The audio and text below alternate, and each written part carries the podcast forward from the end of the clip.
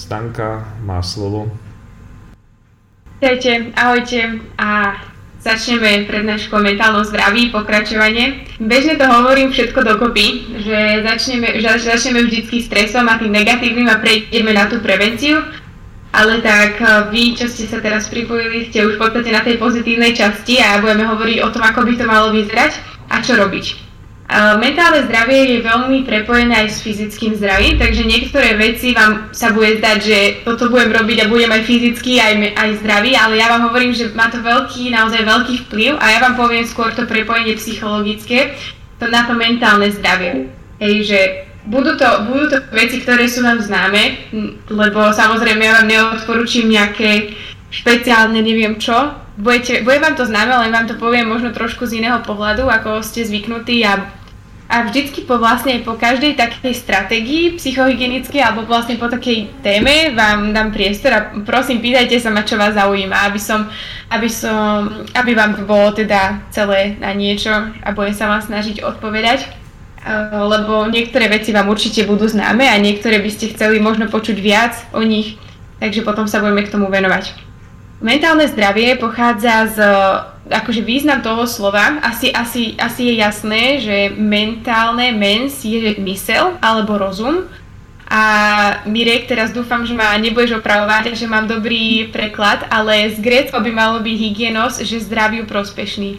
Čiže mentálna hygiena v podstate znamená, že staráme sa akoby o to vlastne akože preklad úplne doslovný by bol, že zdraviu prospešný a proste, že mysel, rozum, ale v podstate staráme sa o tú duševnú stránku človeka, hej. Nie o rozum, nebudem vám tu predávať nejaké ginko, ale ide o to, že o tú v podstate duševnú stránku človeka, takú duševnú rovnováhu, o v podstate také vyváženie, vyvážený životný štýl, proste nejak takto. Máte nejaké nápady, nejaké psychohygienické stratégie, ktoré poznáte a ktoré viete, že v podstate zlepšujú duševný život človeka? Čiže, aby to bolo úplne jasné, nebudeme hovoriť o tom, keď má niekto zlomenú ruku, nohu, alebo keď ho bolí brucho, budeme hovoriť o tom, že keď je niekto veľmi smutný, alebo nevie si poradiť s nejakou náročnou situáciou v škole. Alebo, jak sme minule hovorili o strese, že nevie si poradiť so stresom. V podstate ideme hovoriť takéto nejaké lifehacky alebo psychohygienické stratégie, ktoré nám môžu pomôcť s nejakým psychickým problémom, ktorý máme. Nemusí to byť nejaká úplne patológia, ale môže to byť aj taká bežná vec. Máte nejaké stratégie alebo čo myslíte, o tom budem hovoriť? Napadá niekoho niečo? Napríklad relax, ukludniť sa.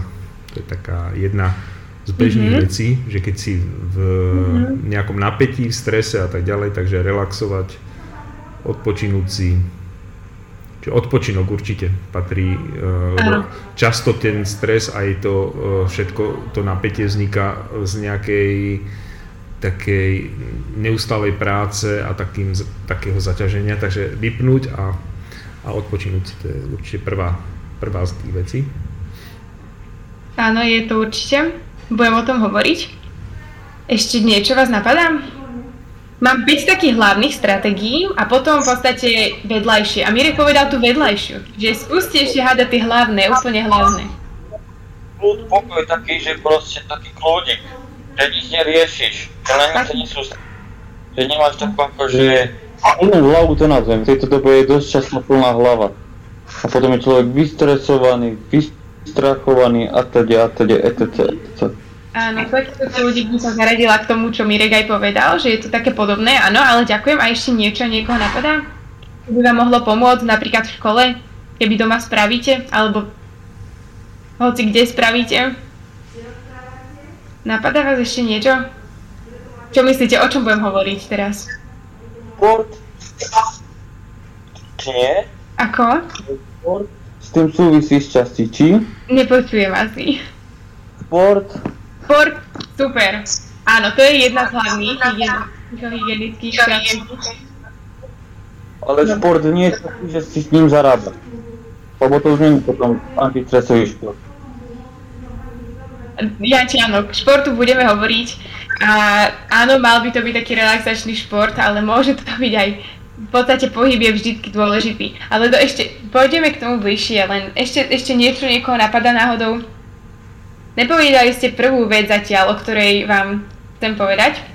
Tak keď ste tu a tak budete mať výhodu, zazdielam vám obrazovku a skúste hádať, o čo ide. Je to úplne logické, je to tam napísané. Viete, o čo... A vidíte to? Či nie? Áno. No tak, čo myslíte, o čo pôjde? Plánov. Výborne. Počujem všelijaké zvuky, ale nevadí. Áno, presne tak, pôjde o spánok. To je prvá taká veľmi dôležitá vec, ktorú by sme si mali uvedomiť a pozrieť sa na svoj spánok, koľko spíme, ako sme a čo pomáha. Vždycky k tým stratégiám poviem tri také hlavné veci, na ktorými sa môžeme spolu zamyslieť. Keď vám niečo napadne, kľudne povedzte, ale na konci bude určite priestor, aby ste povedali všetky možné skúsenosti, čo máte. Tak v prvom rade poviem, prečo je spánok dôležitý. Určite vás napadá viacero vecí, ale napríklad môže dostatok spánku znížiť aj stres, také naviazanie na minulú prednášku, čo sme hovorili.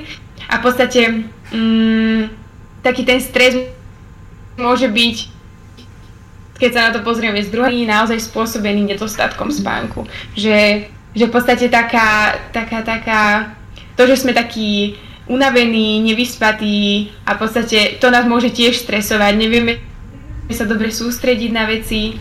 Takže áno, takže je dôležité, jedno zo stratégií takých copingových proti stresu môže byť spánok. Okrem toho, že budeme vyspatí, budú sa nám každodenné problémy riešiť jednoduchšie. Okrem toho, v podstate, viete, koľko by mal mladý človek spať? Sú rôzne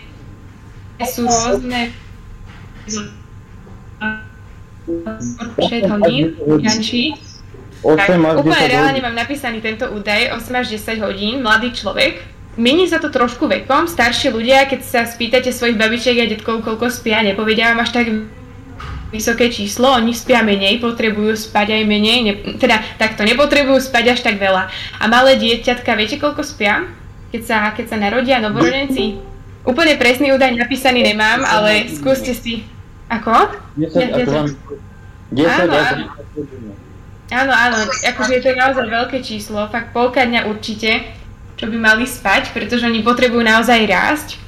A prečo je spánok dobrý? No tak človek sa v noci, konsolidujú sa nové spomienky. Viete, čo znamená konsolidovať nové spomienky? V podstate akoby upratujú sa nejaké vedomosti, informácie, ktoré sme počas dňa získali.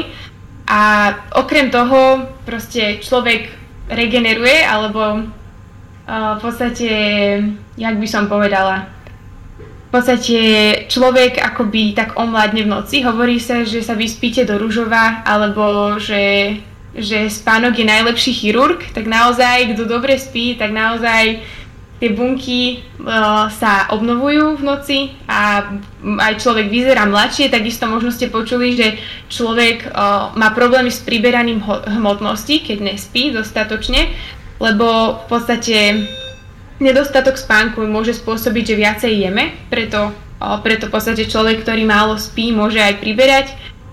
Okrem toho, akože mám taký pocit, že musíme ísť po tých otázkach, pretože vám hovorím všetko v kope. Takže späť k tomu, prečo je spánok dôležitý. Naozaj, v podstate... Môžem jednu vec? Áno? Jak si vám hovorila, to ukladanie tých myšlenok, alebo spomienok do pamäti, to úplne vybavilo rozprávku v hlave. Neviem, či ste to videli, ale to je fakt veľká rozprávka. A neviem, tak zaujímavé je tam vysvetlené všetky také veci a práve toto tiež bolo na začiatku. Takže určite... Stanko, ja mám... Keď spím 6-7 hodín. Stačí to? Na ukladanie spomienok. Na ukladanie rozumového oného. No ty mi povedz, či ti to stačí. Mne to akože stačí. Tak to človek musí dobre akože fungovať, hej, že počas dňa. Keď zaspávate niekde, tak to není OK. No tak to som ja. Takže, alebo keď, hej, že... Áno, je naozaj dôležitý. Počujem sa také ozveny. Takže späť k tomu, áno, Danko povedal super film, ja som ho nevidela, ale viem, že je veľmi psychologický, tak si tam sa ho pozrieť. Dobre, so spánkom súvisí, ale poďme ďalej. V podstate so spánkom súvisí veľmi jedna dôležitá vec, jeden taký dôležitý hormón melatonín. Počuli ste o ňom niečo? Alebo takto, nepýtam sa, poviem vám o ňom, lebo možno viacerí z vás nepočuli a poviem to tak v celku. V podstate melatonín je hormón, ktorý sa začne vylučovať vďaka nemu sme unavení. A v podstate akékoľvek napríklad svetlo, keď máte v izbe, neviem, či ste to zažili, tak akékoľvek svetlo, keď máte v izbe, tak sa vám prestane tento hormón vylučovať. Že preto je dobré aj spať v tmavých miestnostiach. Takže tento hormón vždycky, keď sa začína trochu stmievať, tak on už je tak v pozore, hej, a postupne sa začne vylučovať a naozaj pri niektorých ľudí naozaj málo svetla môže spôsobiť to, že sa prestane vylučovať a horšie sa vám zaspáva. Takže melatonín, to je veľmi dôležité a určite ste ho počuli aj v súvislosti s modrým žiarením z prístrojov, z mobilov, z televízora. Modré svetlo je trošku špeciálne s tým, že ono ešte aj excituje mozgové bunky, čiže sme takí viac aj prebudení vďaka modrému svetlu, že nedá nám to zaspať, ale to takisto. V podstate zabraňuje to vylučovaniu melatonínu. Teraz úplne nepoviem vám naštudovanú vec, ale mali sme to na nejakých prednáškach určite, že melatonín sa dá aj kúpiť. Je to určite prirodzenejšia cesta ako nejaké, jak sa to povie, také tie umelé uspávače, neviem, teraz mi to nenapadá, ale dá sa kúpiť v podstate taký doplnok, melatonín a tiež v lekárniach, neviem, či je to úplne voľne dostupné a toto vám proste pomôže zaspať, pretože zvyšuje sa v podstate ospalosť človeka produkciou melatonínu a on sa produkuje v noci. V rôznych takých cykloch, ale nebudem hovoriť úplne vlastne celý ten spánkový cyklus, aký je. Ale poviem skôr takúto praktickú časť, že napríklad čo môže spôsobiť ešte nedostatok spánku počas dňa. V podstate môžeme mať problémy s pozornosťou. Keď sa dostatočne nevyspíme, takisto môže byť problém s pozornosťou, ale aj s pamäťou, že v podstate človek sa ťažšie niečo naučí, horšie si zapamätá, veľa vecí mu môže uniknúť. V podstate, hej, predstavte si ospalého človeka.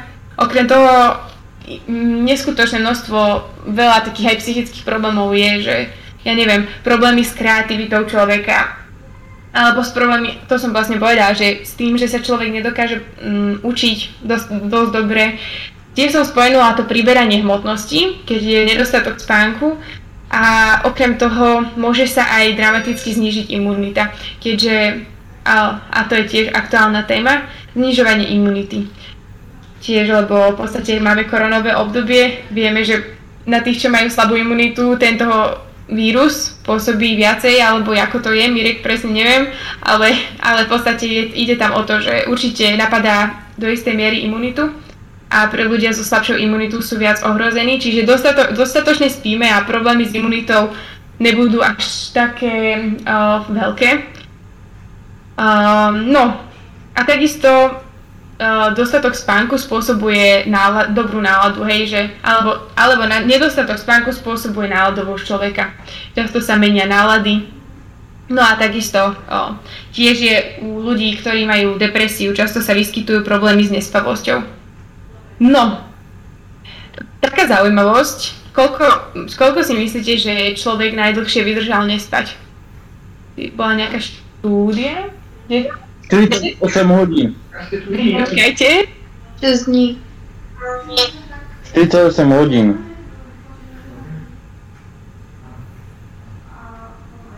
Určite nemáme 48 hodín. Dáme týždeň.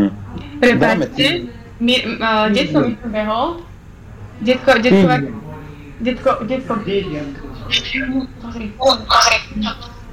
Prepáčte.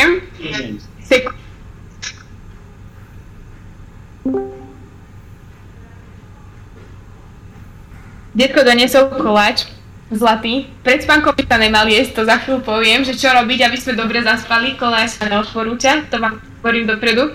Takže prepáčte, koľko bolo možností, Danko, pamätáš si? Zopakuješ mi to, prosím ťa, aby koľko bolo, čo bolo povedané, koľko dní alebo ako? Týždeň, 2 dní, 4 dní. Hej, tak, takže bola v podstate taká štúdia, že jeden človek vydržal nespať 11 dní, ďakujem ti. 11 dní, prosím pekne. Ja som nečítala tú štúdiu. Že v druhej svetovej vojne robili na ľuďoch také pokusy, že ich nedovolili spať. a dosť dlho ich trápili. Akože áno, není písané nikde, že častokrát nájdeme údaj, že... Ale som zvláštny listoval, také nie. Áno, áno, presne toto idem povedať. Hej, že my vieme častokrát, že koľko dní nespali, ale nevieme, aké poškodenia im to spôsobilo, pretože keď dlho takto nespíte, to sa proste nedá dobehnúť, tam proste môžu vzniknúť naozaj veľké poškodenia. A čo sme mali v podstate bez toho poškodenia, čo myslíte, koľko môže vydržať človek nespať bez poškodenia nejakého mozgového? A to už nie je nejaký len taký hociaký experiment, to je naozaj dokázané, že koľko? Bez spánku úplne.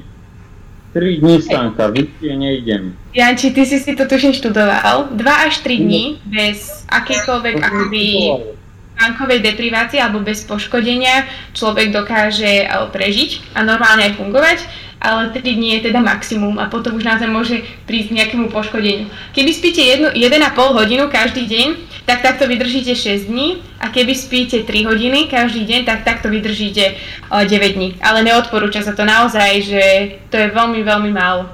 Ale napríklad som niekde čítala, že Edison spal denne 4 hodiny a prežil a bol aj celkom inteligentný, ale naozaj neviem, čo v tom bolo, že spal tak málo a dokázal zdravo fungovať, takže nikomu to neodporúčam. Dobre. Prejdeme k tomu od nedostatku spánku, prejdeme k tomu, ako zlepšiť kvalitu spánku alebo ako pomôcť niekomu, kto má problémy so spánkom.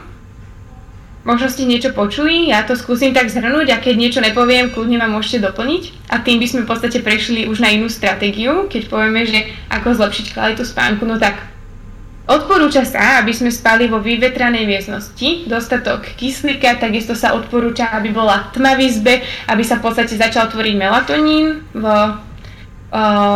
nás a okrem toho v podstate veľmi veľa je toho, napríklad, ja neviem, taká ideálna teplota je 16 do 18 stupňov, čiže z takých prekúrených bytov možno aj to môže byť dôvodom, že naozaj taká vysoká teplota môže byť naozaj dôvodom, pretože prečo sa vám horšie zaspáva.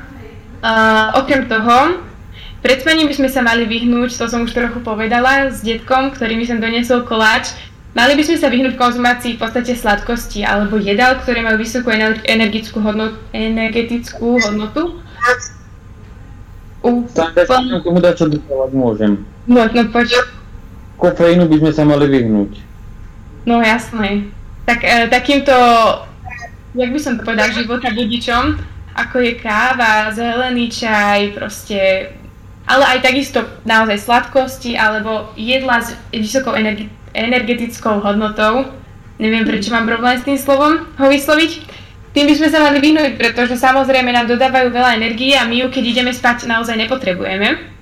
Okrem toho, ale toto ste určite počuli, možno ešte také zaujímavé nejaké veci, že keď sa vám nedarí zaspať, tak častokrát nám veľa vecí beží v hlave, ktoré máme napríklad zajtra spraviť, ja s tým mám často problém a takou stratégiou alebo metodou, ako sa tohto nejako zbaviť, je, že napísať si všetko, čo nám beží v hlave a ráno sa k tomu vrátiť, ľahšie sa nám zaspí. Okrem toho sa odporúča vyhnúť hlučným budíkom, pretože tie môžu byť stresory pre nás, čiže nastavte si nejaké príjemné budíky, keď máte nejaké drsné. Okrem toho sa neodporúča pred spaním. Možno máte niekto inú skúsenosť, lebo poznám takých ľudí, ale vo všeobecnosti sa neodporúča pred spaním pozerať nejaké také adrenalinové filmy, alebo nejaké také... Aj okrem toho, že začnú takéto akčné filmy v nás, naozaj začne sa v našom tele produkovať adrenalín, ktorý nás tak akože vschopí. To som vám aj minule hovorila, že taký hormón sa vylučuje v podstate aj v stresových situáciách, takých plných napätia, takže človek nie je v pokoji. No lenže pred spaním by sme práve že v pokoji mali byť, takže Avengerov si nechajme počas dňa pozerať a nie úplne tesne pred spaním, lebo sa nám horšie zaspí. Aj vďaka adrenalínu, ale aj vďaka modrému svetlu, ktoré naozaj, ako som povedala, už excituje mozgové bunky a horšie sa nám vlastne zaspáva. Dobre, no poď. Koľko asi tak pred zaspaním by sme to nemali všetko tieto veci robiť? Hodinu, 2 hodiny? Ja si myslím, že tak hodinu určite, ale je to asi môj názor. Niekde sme to mali určite napísané, neviem, či si to pamätám, alebo či si to myslím, ale myslím si, že tak, aby sa človek dokázal upokojiť. To modré svetlo naozaj, že spôsobuje vlastne takú nervozitu, alebo spôsobuje taký, ako keby prebudí toho človeka. To je pravdepodobne to svetlo, ktoré bráni tomu melatonínu a preto aj software mobilov a počítačov už teraz má nočný režim, kde tie modré svetlá sú odfiltrované, alebo to modré svetlo je odfiltrované. Je taká jedna česká, to ešte som pozeral na DVTV, ale neviem keď, povedala, že ona spí tak, že ona nemá ani mobil, žiadne proste mobilné zariadenie v izbe a povedala, že spí ako perinke, že zaspáva sa v pohode, ale že má normálny budík. Normálny taký, ešte za Frankla. To je ďalšia vec, Janči, ďakujem. Aj Mire, aj k Mirkovi, aj k Jančimu niečo poviem. Takže k Jančimu. To som zabudla povedať, že a ešte Danko, jasné. Počkej, Danko, ja fakt zabudnem. No poď. Nie, dobre, díky. Ja len, že či akože ten spánok, ktorý musíš mať, že akože tých napríklad tých 9 hodín alebo 8 hodín, či to platí až keď sa po obede napríklad vyspíš, že to máš nejakom tom, ale musí to byť proste naraz. Áno, takže ďalej budem hovoriť presne o tom odpočinku alebo o tom relaxe, ktorý je tiež dôležitý a niekedy sa aj v súvislosti s učením odporúča si trochu pospať, pretože naozaj vy keď sa niečo naučíte a idete spať, tak tie vedomosti novonaučené sa vám utriedia a naozaj sa to odporúča. Na druhej strane utriedia a v podstate sa aj tak uležia, lebo konsolidácia to neznamená v podstate iba také utriedenie, ale fakt naozaj uloženie, že v podstate naučíte sa, pospíte si a informácie už vám ostanú v pamäti. Zatiaľ, čo keď sa niečo naučíte a potom začnete prepáč, hneď to pustím k slovu, že keď sa niečo naučíte a budete potom ešte napríklad 3 hodiny na mobile, tak polka vecí vám naozaj z hlavy vyfučí, pretože už je tam nejaký iný, zaujímavejší pre vás podnet a ten nahradí v podstate úplne niekedy aj to, čo sme sa predtým dlho a krvopotne učili. Danko, k tvojej otázke? Áno. Hovor, lebo ja som... Počkaj, Janči, teraz... Ja som sa chcel spýtať, teda, že či je dobré teda sa učiť večer a hneď potom ísť spať. No takto. Sú dve odpovede na túto otázku. Prvá vec je, že, jak som povedala, že tým, že ideš spať hneď potom, ako sa niečo naučíš, sa tá pamäťová stopa, alebo v podstate tá vedomosť sa uloží. A to je fakt. A na druhej strane je tiež fakt, že večer už mozgová aktivita klesá, lebo telo sa pripravuje na spánok. Čiže mozog nie je tak úplne napríklad svieži, ako keď sa učíš ráno. Čiže ráno je tá mozgová aktivita aktívnejšia, alebo je v podstate viacej... Mozgová aktivita je taká, jak by som to povedala, človek je viacej sa dokáže naučiť ráno, ale na druhej strane počas dňa je potom veľa podnetov, ktoré to môžu tú informáciu, ktorú sme sa ráno naučili, rušiť. Zatiaľ, čo večer sa to v podstate nestane, pretože tie informácie sú hneď akoby uložené a je to veľmi individuálne tiež, že niekto sa dokáže učiť iba večer a niekto sa večer absolútne nedokáže učiť, pretože už melatonín, už hneď ak sa začne stmievať, melatonín sa začne vylučovať a hneď sa mu chce zaspávať, hej, že radšej si proste privstane a ráno. Čiže treba... Že to také individuálne, áno, že ako komu sa dá. Áno, je to veľmi individuálne. Jedno z príkladov spánku a učení, tak ti dám zase otázku takú, že je dobré, keď to učíš, že v polohe ležmej, že či to má radšej so psychológiou, že či akože sa lepšie naučiť, keď to učíš v polohe ležmej, alebo v polohe ležmej, či to dá ako vplyv psychológia. Dobre, toto bola ale pozorná otázka, Zlatička, lebo... Janči, len ona chcela odpovedať ešte na tie prvé a vy ju zavalujete ďalšími a ona už ani nevie, aké otázky tam boli. Ja mám pocit, že fakt prednáška o spánku by bola na jednu tému, ale to je problém, pretože tu máme ďalších milión stratégií. Dúfam, že túto prednášku už nebude treba rozdeliť na poli. Vôbec by to nebol problém, akože keď je nejaká téma, ktorá zaujíma ľudí, tak o tej treba rozprávať a hen to vždycky dokáže počkať na ďalšie, to je jedno. Hej.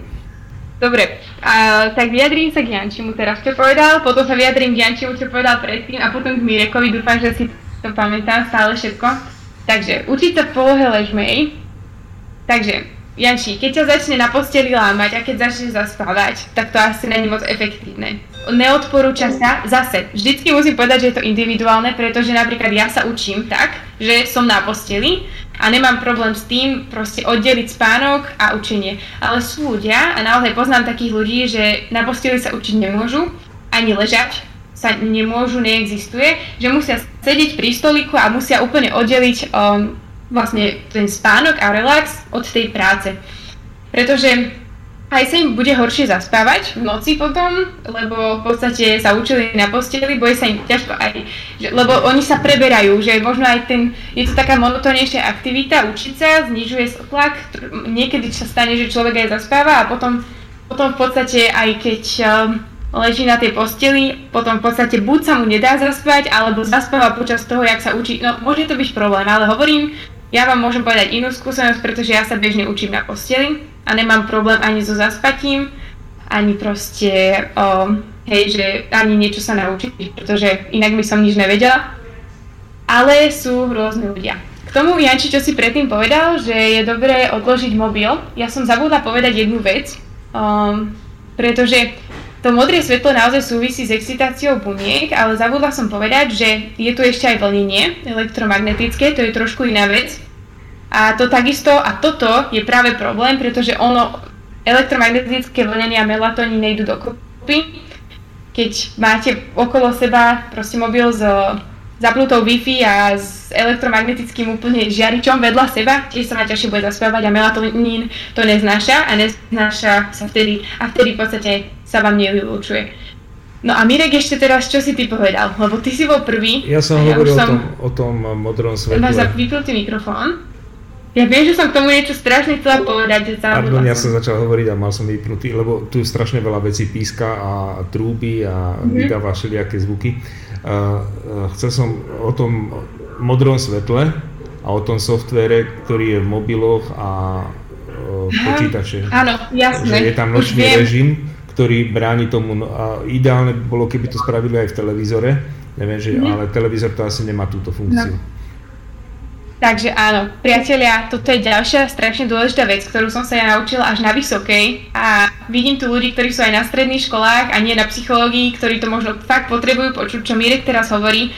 Takže toto som chcela zdôrazniť, že sú filtre, takisto sú filtre v okuliaroch, do akej miery toto akože funguje, pozrite si veľkosť toho filtra, ale je to teraz veľmi akože veľmi ľudia s takýmito okuliarmi, ale takisto je aj veľmi jednoduchá vec, že si v mobile nastavíte takýto v podstate filter, zožltí vám to celú obrazovku, ale ja takto fungujem a lepšie sa vám zaspáva, že ja, keď mám v podstate úplne taký svietiaci biely mobil displej, tak sa mi úplne ťažko zaspí a stále iba proste idem ďalej napríklad Instagramom alebo niečo, proste veľmi zle sa mi zaspáva, nedokážem zaspať, pohovorím si, že proste úplne nie som unavená.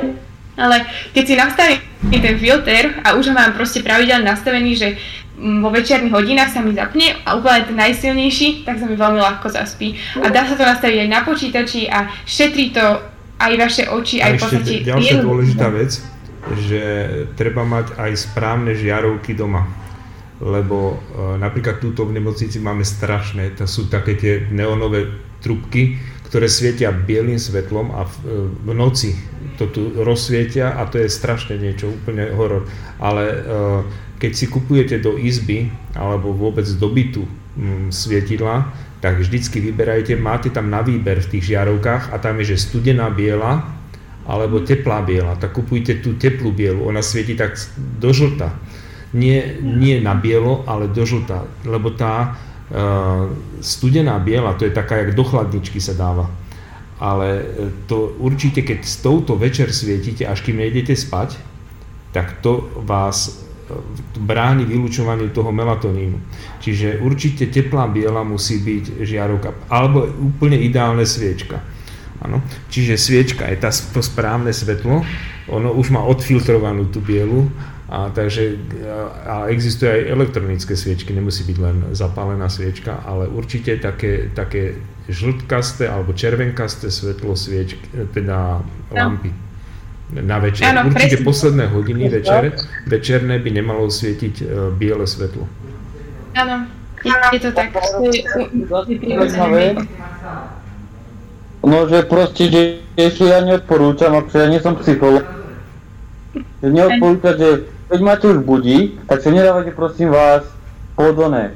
pod vankúš, ani v blízkosti vankúša, lebo to skúsenosť. Radičo dajte za stôl, alebo čo ja vím. Záleží o to, že ti idete nabiť viac mobil. Ja mám koľko? Meter dva, dajme. Odhad. Sociologický odhad. Meter dva od postele. A mne sa zatiaľ odstedy lepšie spať. Hej, je to Janči. Podľa tej českej psychologice, alebo čo to bolo, ale zase... Že povedal, že ona by to dala do druhej nehrateľne, ja tam mám... Janči, ja ťa vôbec nepočujem. Hrozne mi sekáš. Janči, čím viac budeš hovoriť, tak tým tá prednáška bude nezrozumiteľná, lebo my tam nepočujeme. Keby to skúsiš napísať, alebo tak, alebo proste hovoriť blízko v mikrofónu.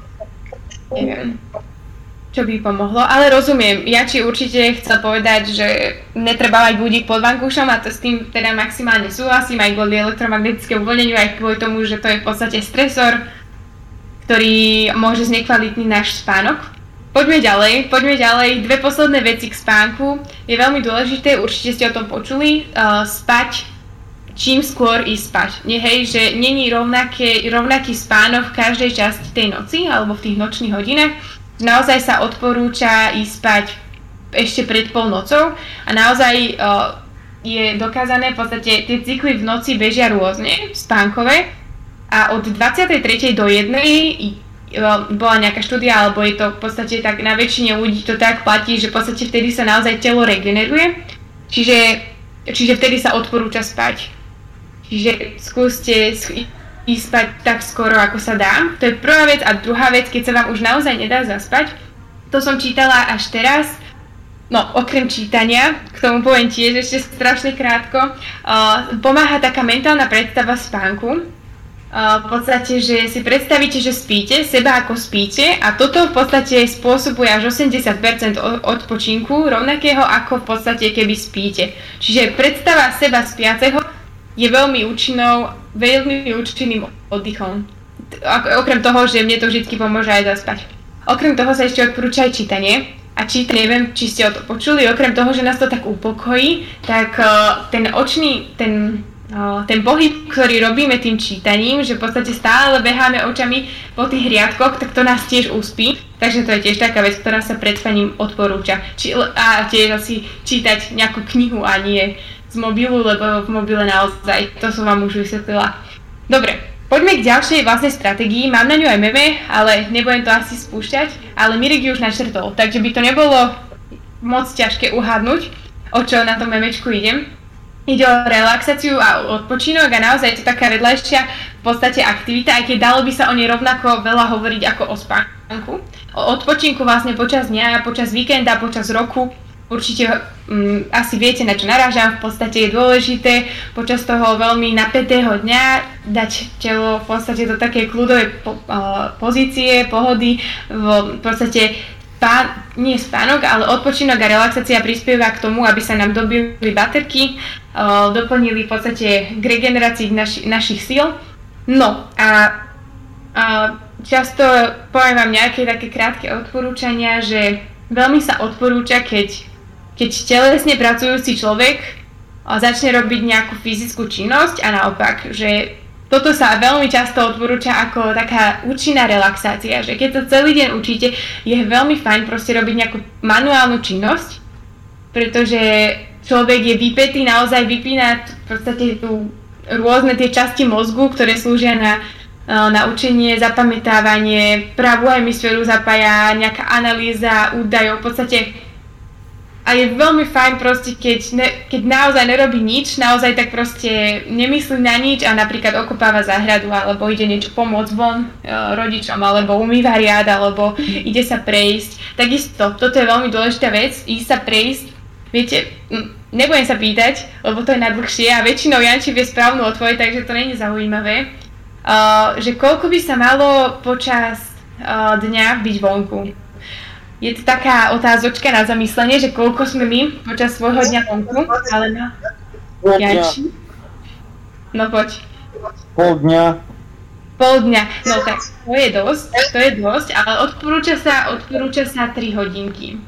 3 hodiny byť na čerstvom vzduchu a v podstate... A takisto sa odporúča aspoň jeden deň v týždni venovať naozaj takému intenzívnemu odpočinku. Častokrát to môže byť pre nás sobota alebo nejaký deň z toho víkendu, že tak vypneme a že dáte. Janči? Je k tomuto, keď sa idete prejsť so psom, ale nie normálne si so psom. Ale takú prechádzku, no vy ste zo západného Slovenska, že dohovoríš a vo horách je tak príjemný vzduch a tak vás to akože niť. Hej, akože dostatok kyslíka, dostatok čerstvého vzduchu, pohyb na čerstvom vzduchu, to naozaj veľmi priaznivo pôsobí. O pohybe vám určite poviem, ale taký význam dýchania a v podstate dýchanie, keď pravidelne človek dýcha, slúži mu to aj na to, aby sa človek upokojil. Okrem toho taký čerstvý vzduch a dostatok kyslíka lepšie napríklad zvládame nejaké emocionálne napätie, že častokrát, keď človek je naozaj taký veľmi emocionálny, môžeme pozorovať to, že taký napríklad strašne sa nahnevá, tak zrazu zistí, že nemá dostatok kyslíka, že tie emocionálne právy sa zhoršujú tým, že nemáme niekedy dostatok kyslíka, že treba sa vyvetrať a v podstate tým kyslíkom nám v podstate príde aj taká nová sila. No a to som chcela ešte povedať k tomu kyslíku, že určite akože je vám jasné význam kyslíka, že pomáha v podstate na správne fungovanie aj mozgu, ale aj v podstate... Hej, že je to veľmi dôležité a naozaj sa teda aj teraz odporúča, aj keď je lockdown, toto naozaj nie je výhovorka na to, aby sme nemohli ísť niekam von a byť vonku. A naozaj taký pobyt na čerstvom vzduchu je veľmi dôležitým akože činiteľom pre mentálne zdravie človeka. Lebo byť závislý. No? Toto odporúča aj imunológ a vakcinológ Jiří Bera, český epidemiológ. Áno, tak vidíš, takže je to asi pravda. Dobre, môžeme takisto na odpočinok posledná myšlienka k odpočinku, naozaj akože dalo by sa o tom viacej rozprávať, ale poviem iba toľkoto, lebo však viete si určite aj nejaké, sú to také všeobecné veci, zatiaľ asi čo hovorím, ale tiež sa v podstate odporúča počas týždňa teda ten jeden deň, potom ísť aj na nejakú takú dovolenku, kedy človek vypne. Naozaj sa tak odporúča a zmeniť niekedy prostredie, v ktorom sme, že to nám dopomôže k tomu, aby vlastne človek si oddychol. No a posledná vec, že nemôžeme si myliť odpočinok s takou veľmi takou prokrastináciou, by som povedala veľkou, alebo s takým, že celý deň, že som napätý v škole, tak teraz celé po obede budem iba ležať na posteli a relaxovať. Sú aj rôzne relaxačné metódy, ktoré by som vám povedala, ale myslím si, že naozaj také ukludnenie, tak to je to podstatné a k tomu sa každý z vás vie dostať. No ale to som chcela povedať, že nemôžeme si oddych s odumieraním, alebo že s takou rezignáciou, alebo také, že s takým až tak s takou lenivosťou, lebo niekedy sa to môže stať, že ja si potrebujem oddychnúť, ale v podstate 5 hodín v podstate nerobím absolútne nič. A naozaj, keď som si čítala vlastne veci k tejto prednáške, tak tam bolo, že v podstate to nie je podpora regenerácie, alebo to nie je regenerácia, ale je to vyslovene odumieranie, pretože aj svalstvo nám odchádza v podstate nečinnosťou, ale aj takisto mozgové bunky nie sú vôbec v pohotovosti, nie sú vyťažené a v podstate, hej, namiesto tomu, čo by malo prosperovať mentálnemu zdraviu, robíme presný opak a bunky odumierajú. Ešte Stanka, mohla by sa vyjadriť, že nakoľko sa považuje ako relax hrať hry na počítači? Aj hry na počítači sú veľmi zaujímavá vec. No, úplne mi hneď napadla jedna vec z prednášky, tuším, o autizme. Že keď dáme deťom, že autistické deti potrebujú, dúfam, že si teraz nemierím to ochorenie, ale že oni hneď potrebujú okamžitú reakciu, že častokrát, keď dáme hry, tak je okamžitá reakcia a oni dokážu byť strašne dlhé hodiny za počítačom, ale každopádne poďme naspäť k zdravým ľuďom. Dúfam, že ste pochopili, čo som myslela, ale tak nie je to až také dôležité pre túto vec. Otázku. Vy sa zaoberáte napríklad Downovým syndromom, tak? Janči, toto je na inú prednášku. Ja tieto poruchy by si mohla tak akože zobrať úplne, proste to je naozaj náročná téma na veľa. máme rôzne poruchy, preberáme to a ja ti o tom poviem buď akože iba tebe, alebo o tom pripravím zvlášť prednášku, lebo to je na dlho. Musíme ísť späť v podstate k Mirekovej otázke, no tak v podstate, prepáč Janči, ale tak môžem ti o tom povedať potom neskôr, ale naozaj teraz o tom nezačnem rozprávať, o Downovom syndróme. Späť k tým hrám, akože je to veľmi taký strašne veľa aj rôznych fóbií a v podstate aj strachov v súvislosti s počítačmi a s hrami sa teraz vyvíja a v psychológii skúma napríklad nomofóbia, myslím, že to je strach, keď človek nemá mobil pri sebe, že je úplne taký nesvoj, až takú úzkosť a proste všade mobil berie so sebou a často sa to teraz vyskytuje medzi mladými. Ale naspäť k tým hrám, v podstate, všetko s mierou, tak by som povedala, že dá sa za relax považovať aktivita, ktorá nás baví a dá sa za relax podľa mňa považovať aj takáto nejaká v podstate hra na počítači, ale do tej miery, aby nám v podstate zase mozgové bunky nezačali odumierať a do tej miery, aby nás to nezačalo úplne a že aby sme z toho neohlúpli. Není to asi úplne odborná odpoveď, ale môj názor je, že by som že naozaj všetko že 8 hodín pri počítači, počula som aj o ľuďoch, ktorí proste celé dni za počítačom až proste aj zomreli toho, že sa ani neišli najesť, že tak ich to ovládlo. O závislostiach budem tiež hovoriť, to je v podstate jedno tiež akože z psychohygienických metód, zvládanie zlozvykov a závislostí. Neviem, či sa k tomu bodu dostaneme dneska, ale hej, že v podstate všetko s mierou, určite si také, aby sme zvládali aj ostatné požiadavky. No a pokiaľ to proste nie je naozaj zdraviu škodlivé, tak ako majú dievčatá všelijaké iné tiež zlozvyky častokrát, že napríklad sa rozprávajú strašne dlho a vedú niekedy až také, neviem, že môže byť veľmi veľa zlozvykov, veľmi veľa a o všetkých sa dá povedať v podstate to, že zvládanie zlozvykov s mierou. Janči, či nič? Nechcel si nič? Neviem čo. Janči, nepočuli sme ani slovo. Ale ešte Stanka, k tomu počítaču, že môže byť počítač ako relax, ale napríklad pre niekoho, kto pracuje fyzicky. Lebo ak niekto má dištančné vyučovanie a potom zvyšok dňa má hry na počítači, tak určite to nemôže byť relax. Akože pre toho človeka je, keď ide rúbať drevo, tak to je relax.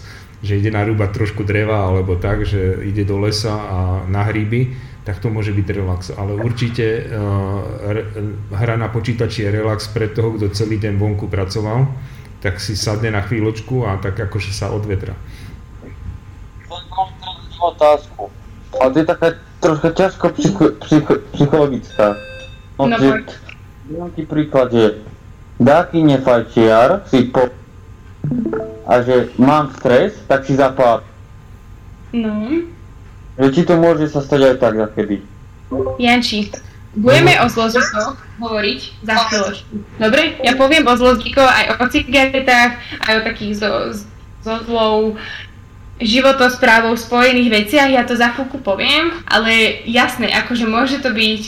Určite to môže byť proste pre niekoho taký filter, takýto zlozvyk nejaký, ktorý mu dodáva nejaké endorfíny, aj fajčenie, aj pitie kávy, ale poviem o tom za chvíľočku, dobre? Za chvíľku sa k tomu dostaneme, ty mi predbiehaš celú prednášku. Takže v podstate, Zlatička, prejdeme k ďalšej téme, keď môžem, Janči, keď to takto stačí, zatiaľ je to taká neúplná odpoveď, ale keď to takto stačí, v podstate, viete, o čom idem hovoriť teraz? Je to akože úplne jednoznačné, myslím. Prvé memečko a druhé, počkajte, neviem prečo mi to neprepína. Vidíte to, či nie? Daj ďalšiu obrazovku. Nebolo to vidieť. Ja už som... Nebolo, bolo iba ten prvý obrazok. Daj vyskúšať, tam máš screen a celú obrazovku. Aha, toto. Počkaj, tak to som zle spravila. Ja aj tento Discord je zaujímavý. No, takže vidíte teraz? Áno. Obrazovku. Takže prvé meme, ale nie je to nejaké veľmi smerodajné, a druhé meme. Je to po anglicky, ale myslím, že rozumiete, to je jednoduché. že keď sa ma ľudia opýtajú, čo je dôležitejšie, jedlo alebo láska, tak neodpoviem, pretože jem a prvé mi, že neľutujem nič. Ideme hovoriť teraz v podstate o jedle. Určite by ste došli v podstate na to, o čom ideme hovoriť. A je to strašne široká téma, ale že brutálne široká téma. Máte viacero pointov. Ja vám poviem také proste zaujímavé veci.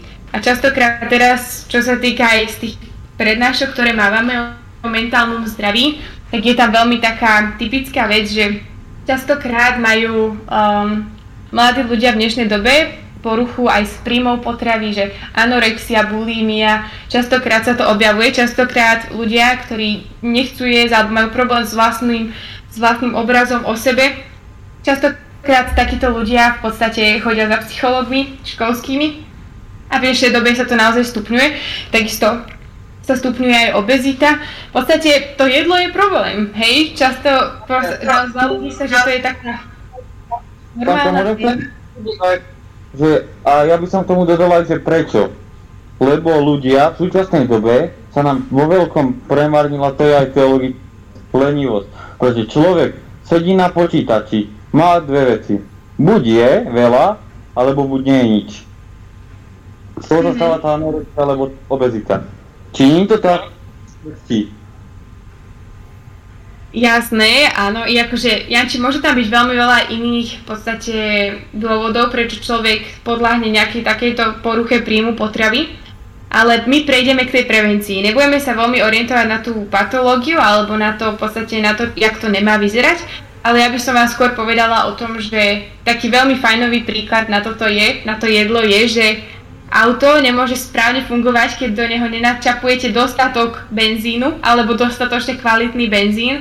Keď tam dáte niečo rozriedené a niečo nekvalitné alebo niečo v podstate, čo ani nie je benzín, že tam natankujete naftu, tak to auto nebude fungovať a nebude fungovať dobre.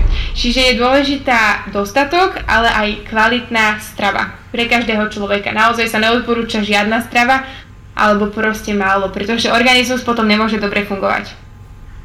Takže človek potrebuje dostatok stravy aj v bežnom dni, v bežnom fungovaní, v normálnom stave a o to viac ide napríklad v strese alebo v nejakej záťažovej situácii.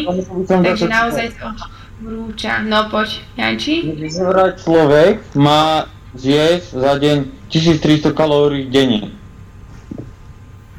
Zaujímavý point. Keď si počítaš kalórie, je to prínosné. Kto si nepočíta kalórie, tak aj vďaka za informáciu, ale naozaj, že áno, akože možno to je, ja neviem koľko kalórií má človek prijať za deň. Janči, a spravili by sme to takto, že keď ja dokončím tému jedlo, tak potom ti dám priestor na všetky pointy, dobre? Lebo potom stratíme veľa času, lebo najprv ti nerozumiem, potom to dvakrát zopakuješ, tak na konci ti dám špeciálny priestor a môžeš sa vyjadriť k všetkému, zapíš si poznámky a potom prosím naozaj so všetkými otázkami príď. Lebo musím dokončiť ešte aspoň túto jednu psychohygienickú stratégiu. Ja som im chcela povedať proste asi 7 alebo 8, ale som pri druhej. Neviem, jak to stíhať, ale v podstate poďme k tomu jedlu. Takže vlastne, prečo je zdravá výživa dôležitá? Trochu som to začala, v podstate aby na to, aby správne človek fungoval. Nemusí sa človek prejedať, ale nemusí človek ani hľadovať. Čiže je dôležité nájsť takú správnu mieru, ale je dôležité jesť. Okrem toho, poďme si prejsť nejaké také hlavné zlozvyky, ktoré ako ľudia robíme a ktorým by sme sa mali vyvarovať. Okrem takých úplne bežných, ktoré poznáte, že nejesť fast food, pretože to je jedlo, ktoré už po niekoľkých hodinách, keď to nevyzerá tak neskutočne sviežo, by ste si nikdy nedali, pretože to je naozaj veľmi chemicky aj upravené, aj proste je to veľmi nezdravé, je to... Není som nejaký veľmi akože odborník na diety a na stravovanie, ale fast foody sú naozaj veľmi nezdravé, okrem toho aj sladené nápoje. Toto sú také najzákladnejšie asi veci, ktoré so stravovaním súvisia, ale čo je v podstate tiež taká dôležitá vec, a to som povedala v podstate aj zo súvislosti so spánkom, že nie je jedno, kedy počas dňa si dáme nejaké jedlá, že v podstate mali by sme myslieť na to, že energiu, ktorá v podstate prichádza z jedla, tým, že sa tie látky, ktoré príjmeme, cukry, tuky, bielkoviny premenia v našom tele a v podstate prichádza tá energia v našom organizme vďaka tomu jedlu, lebo sú to výživné látky, Tak túto energiu my potrebujeme najmä ráno a počas dňa, keď fungujeme, a večer už by sme sa mali vyhnúť nejakým takým energetickým, hej, to som už povedala, že v podstate večer by tá strava mala vyzerať skôr tak v podstate menej energetickým. A takisto sa odporúča vyhnúť sa jednoduchým cukrom, o tom by asi Mirek mohol viacej povedať, ale iba tak v skratke. Ide o to, že jednoduché cukry sú síce veľkým zdrojom energie pre človeka, ale nemajú žiadnu inú akoby energetickú hodnotu alebo výživovú hodnotu, že nie sú nejak výživovo hodnotné, okrem toho, že v podstate nejaké Mirek? No určite k tým cukrom som chcel povedať, že jednoduché cukry sú dobré, ale nie denaturované, to znamená nie, že sa do toho nasype cukor. Jednoduché cukry sú napríklad aj v ovoci. Áno, to znamená, že jednoduché cukry sú, keď sú v prirodzenej forme v jedle, to znamená v ovoci, v zelenine, môžete jesť kľudne aj banány, tam je veľa cukrov jednoduchých, ale sú v prirodzenej forme. Na rozdiel od toho, keď sa, dokonca aj cukrová repa je veľmi zdravá, áno, ale obsahuje len 5% cukru. A z tej cukrovej repy, keď sa vyrobí cukor, tak je to 100% cukru a to ostatné výživné sa z toho vyhodí. Tých 95% zožerú svine a tých 5% my. To najhoršie z toho zjeme my. Áno, čiže asi tak, že cukry sú dobré a hlavne akože človek nedokáže bez jednoduchých cukrov vôbec fungovať. Vlastne mozog má palivo cukor. Čiže, ale určite nie energetický nápoj, ako to nie je dobré palivo pre mozog, ale určite potom je lepšie dať si banán alebo niečo podobné, čiže k tým cukrom. A ešte správa z minulého týždňa, v televíznych novinách, večer v správach dávali, že spotreba cukru na Slovensku sa od roku 2000 zdvojnásobila na osobu, na rok, a je to 80 kg na osobu. Čistého cukru zje jedna osoba priemerne, na Slovensku sme predbehli Američanov. Čiže ešte v roku 2000 to bolo 40 kg cukru na rok zjedla osoba a teraz už zje 80 kg. A naozaj akože to je veľmi alarmujúce. OK. A veľmi dobrý point, že vystriedať nejaké sladkosti s nejakými sušenými alebo aj normálnym ovocím, to je akože veľmi fajn. To sa odporúča a to je v podstate hrozne dobre, nie? Ja mám strašne rada sušené ovocie. Keby ho už vždycky doma máme, tak si to asi naozaj radšej vyberiem namiesto tej nejakej sladkosti. Takže toto sa tiež odporúča, okrem toho sa odporúča regulovať návyky, to už Janči začal, že v podstate regulovať príjem nejakého alkoholu, lebo ten naozaj veľmi škodí psychickému, aj mentálnemu, psychickému aj fyzickému zdraviu. Okrem toho ale aj cigarety a okrem toho aj kofeín, káva. Takisto vo veľkej miere môže naozaj človeku veľmi uškodiť. Okrem toho akože odporúča sa jesť pomaly, odporúča sa jesť akože pomaly v kode, odporúča sa jesť viacejkrát počas dňa, určite ste počuli. V podstate toto sú také veľmi dôležité, také veľmi akože bežné veci. Okrem toho ešte k tým vetám by som povedala. Načím poslednú vec a potom ti dám slovo, už naozaj, už to je fakt posledné. Že okrem toho sa odporúča povedať Janči 5 sekúnd a hneď ťa pustím k slovu. Janči, ty si ale ten mikrofón musíš vypnúť, lebo my potom nepočujeme ani Stanku, keď to má zapnuté, ide o zvena. Hej, Janči, hneď ťa pustím k slovu, jak sa hovorí. V podstate, čo som to chcela povedať? Janči, poď, ja som asi zabudla, čo som chcela povedať. Poď kľudne. Pri týchto návykoch, či ak oné, že no. Pritom je, čo si hovorila, že jedlo, je zraňajky, že akože jedlo dá, ale dakedy si dám len mliek, či je to dobré si dať len mliek. Akože mám už jednu zlú skúsenosť s tým. Už ma za to jeden doktor pískal v gastroenterológie. Ale že nemôžeš, že keď napríklad piješ ráno mlieko, tak nie je to dobré na psychické zdravie, keď je napríklad do ťažkej roboty. Takže ty sa pýtaš, či je dobré po sociálnu si dať iba mlieko? No tak je to asi lepšie než nič. Naštartuješ si tráviaci... Janči, vypni si prosím mikrofón, Janči, vypni si mikrofón, my Stanku nepočujeme. Môžem niečo doplniť, že jak si hovorila o tom sušenom jedle, že ja práve teraz jem papajú sušenú. Perfektné. Kľudne zapni kameru a ukáž nám papajú sušenú. Nemusíš tam byť vidno, ty keď nechceš, ale neviem, či som ju niekedy videla sušenú. Jak táto vec, teraz som nevedela, že bol papája. Počúvaj, tá papája sušená nemá ďaleko od cukríka, lebo ona je naložená v cukre. Takže pokiaľ toto považuje za sušenú papáju, tak to je kondenzovaná. A kondenzovaná znamená, že je naložená v cukre. A tak Mirek aspoň niečo lepšie než čokoláda, nie? Dúfam, že to je lepšie ako čokoláda. No už som si spomenula, čo som chcela povedať, priatelia. Chcela som povedať, že častokrát vidíme rôzne diety, ktoré sa propagujú a niektoré sú veľmi nezdravé pre človeka. Napríklad, že hej, že človek úplne neje, alebo je len veľmi málo. Okrem toho, že sa to veľmi neodporúča aj po tej zdravotnej stránke a psychickej, tak okrem toho viete, že napríklad môžu sa vyskytnúť rôzne, že človek až tráti zmysel pre humor, alebo človek začne, je taký podráždený, sklesnutý, že v podstate, alebo aj sebadôvera sa môže znížiť a môže vznikať pocit menejcennosti. Proste veľmi veľa negatívnych vplyvov to má na psychiku, že? Určite ste sa zamysleli nad tým, prečo je zdravá výživa dôležitá, ale zamyslieť sa aj nad tým, aký to môže mať psychický dopad na nás a na to naše fungovanie v podstate normálne medzi ľuďmi, ale aj v podstate celkovo, aj pre nás, aj v podstate nejaký ten náš výkon to môže veľmi ovplyvniť. Je tam viacero vecí, ktoré by sa dalo v podstate k jedlu povedať, ale ukončila by som túto tému asi tým, že keď budeme zdravo jesť, tak sa zvýšime si odolnosť voči infekciám, predĺžime si život, upevní sa naše zdravie a v podstate sa aj zvýši celková výkonnosť organizmu, keď budeme dostatočne jesť. To som už aj viaceré veci z toho povedala, ale je to dôležité znovu podotknúť. No a teraz asi priestor na otázky, dúfam, že budem vedieť odpovedať aspoň na niektoré, keď máte ešte k jedlu, čo sa odporúča, čo sa neodporúča.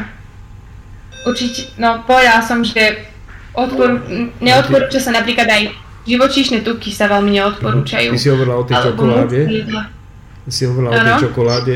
Čokoláda ako taká sama o sebe nie je zlá, je iba cukor je v nej zlý, takže existuje čokoláda, ktorá takmer neobsahuje žiadny cukor. To sú tie vysokopercentné, 70, 80, 90%. Takže ak ona je aj pomerne zdravá, vlastne to kakao je pomerne zdravá vec, ale určite nie nejaké veľké množstvo. Však ono tej horkej čokolády by človek asi nejaké kvantum nezjedol, takže dá si jednu tabličku. A v takom prípade čokoláda ako taká nie je nezdravá, cukor je nezdravý. Áno. Toto sme aj niekde mali presne napísané, že dobrá, zdravá a nezdravá čokoláda, nejaký taký krátky také vloženie. Zabudla som to povedať, ale je to naozaj tak, ako Mirek povedal. Hej, ešte niečo vás napadá k tejto téme? Alebo prejdeme na ďalšiu? Asi môžem prejsť na ďalšiu, keď je táto vyčerpaná. V podstate ďalšou, ale to je úplne extra typická vec pre mentálne zdravie, ale aj fyzické zdravie. A je to v podstate pohyb, cvičenie a telesná aktivita. Sú tu nejakí športovci, ktorí sa pravidelne venujú nejakej športovej aktivite? Ja. Janči. Futbalista. Áno, aj. Niekto? Áno. Polný tenis. Ja hrám tenis. Výborne. A ešte niekto niečo. Janči, vypni mikrofónik. Ja som na počítačom. Rád som to? Nie. Koda? Nie. A ešte niekto niečo. Tak naozaj je veľmi dôležité venovať sa športovej aktivite. A naozaj oceňujem všetkých profesionálov, ktorých tu máme medzi sebou a takým naozaj, že športovcom na plný úväzok, ale ja by som chcela podotknúť, že nie je proste potrebné byť hneď športovým fanatikom pre nejakého lajka, ale že je dôležité začať sa akokoľvek hýbať. A o tomto akokoľvek hýbať, o tom by som teraz viacej povedala v podstate. Ide o to, že ako začať cvičiť, aby sme si neublížili a prečo začať cvičiť. a čo môže spôsobiť nedostatok teda cvičenia. Takže začneme preto, že na čo je v podstate cvičenie, alebo nie cvičenie, ale ja by som skôr povedala pohyb a telesná aktivita dôležitá. V podstate je to antistresová bariéra. Keď človek sa začne hýbať, v podstate lepšie zvláda stresové situácie. Okrem toho, takéto telesné napätie môže nám pomôcť v podstate, keď máme nejaké svalové napätie, alebo teraz mi Janka hovorila, že ju bolí krk, alebo možno sa aj vám stáva, že vás bolí nejaká časť svalstva, nejaký chrbát, alebo niečo. Šport vám môže naozaj pomôcť, že není treba hneď vyhľadávať nejakých masérov alebo nejaké špeciálne prípravky na konkrétne časti tela, ale je dôležité začať sa hýbať, začať cvičiť a môže to človeku veľmi pomôcť. Okrem tomu, šport spôsobuje vylučovanie endorfínov. Viete, kedy sa vám ešte vylučujú endorfíny? Alebo čo sú endorfíny? Už sme hovorili o melatoníne a endorfín je v podstate taký hormón šťastia a on sa vylučuje aj napríklad, keď si dáte niečo sladké alebo keď ste s niekým, koho máte radi. Endorfíny sa vylučujú na slnku, ale okrem toho endorfín je vylučovaný aj popri športe. Čiže... A nie to náhodou... Vitamín B6, B12, B3. Čo Janči? Ja som či to není náhodou vitamín B6, B12 a B3, čo sú tie tri vitamíny? Nie, akože... Endorfín, Janči, endorfín je hormón, to nie je vitamín. Hej, Janči, vitamíny sú také... No, áno. Hormón šťastia. A takisto oxytocín, ale nebudem hovoriť extra o hormónoch, ale pôjdeme v podstate na to, že čo v podstate taký ten endorfín spôsobuje v človeku, taký pocit eufórie, úľavy. Možno sa vám stalo, že keď napríklad ste niekedy behávali, viem, že sú tu nejakí bezci medzi nami, sa ste behávali a v podstate, že úplne potom po nejakom úseku, čo zabehnete, úplne proste taký dobrý pocit extrémne. To sú v podstate tie endorfíny, ktoré sa začnú vyplavovať. Aj po jedle sa začnú vyplavovať, ale aj počas športu sa začnú vyplavovať. Okrem toho, v podstate šport môže očistiť aj našu myseľ, že keď sme niečím zavalení, tak šport nám môže pomôcť naozaj tak, alebo okrem toho, že nám môže pomôcť aj tak akože vyknúť, aj v podstate možno aj vyriešiť nejaké problémy, ktoré máme a tak pozbudzuje k tvorivosti šport. A okrem toho, nehovoriac o tom proste, že šport, keď začnete športovať, začnete sa lepšie cítiť v tom zmysle, že vám zdvihne sebavedomie. Nehovorím o tom, že hneď naberiete neviem aké svaly, ale cítite sa lepšie, že zvyšuje to vašu akoby tú seba, jak sa to povie, že no tú predstavu o sebe, že ten seba obraz sa zvyšuje tým, že sa začnete hýbať. Okrem toho teda, že šport pomáha nepriberať na váhe, ale to je myslím, že úplne v podstate jasné. A zlepšia sa častokrát spoločenské styky, keď v podstate začnete cvičiť. To je ďalšie a posledné pozitívum, ktoré by som spomenula. No a ako začať cvičiť? Nejaké také odporúčania, že kde začať? A potom vám poviem najčastejšie výhovorky, ktoré počujeme, keď hovoríme o športe, o športovej aktivite. Takže v podstate ako cvičiť? Nemusí to byť extra nič náročné. A či by sa nemalo cvičiť napríklad také cviky, ako sú základné cviky, doska, také 2 minúty si dávať za deň, kliky... Dobre, stavte, ja už idem. Hej sa, Jakub. Janči, áno. V podstate akýkoľvek, idem to práve povedať, že nie je dôležité, že... Teda je takto. Nie je dôležité to, čo cvičíte, ale ako ste k tomu motivovaní, alebo že stačí sa začať hýbať, že vybrať si šport, ktorý vás naozaj baví, vybrať si miesto, kde proste chcete byť, chcete športovať vonku, tak bežte von, chcete vnútri a chcete robiť tieto cviky, čo Janči hovoril, tak cvičte vnútri, alebo hej, že vyberte si, nemusí to byť niečo monotónne, do čoho sa musíte každý deň nútiť, ale nech je to aktivita, ktorá vás baví, choďte sa, keď sa k tomu fakt už neviete dokopať, k nejakému extra športu, zoberte nejakého kamoša a skúste spolu športovať, skúste sa ísť prejsť, v podstate aj prechádzka je výborná športová aktivita pre takých začiatočníkov. No a čo by sme sa mali držať, keď začíname cvičiť? V podstate, keď už robíte v podstate také cviky, jak Janči začal hovoriť, v podstate také, že namáhavé, Častokrát sa človeku zvýši frekvencia dýchová, že začne rýchlejšie dýchať. Odporúča sa, aby tá frekvencia bola zvýšená, keď športujete.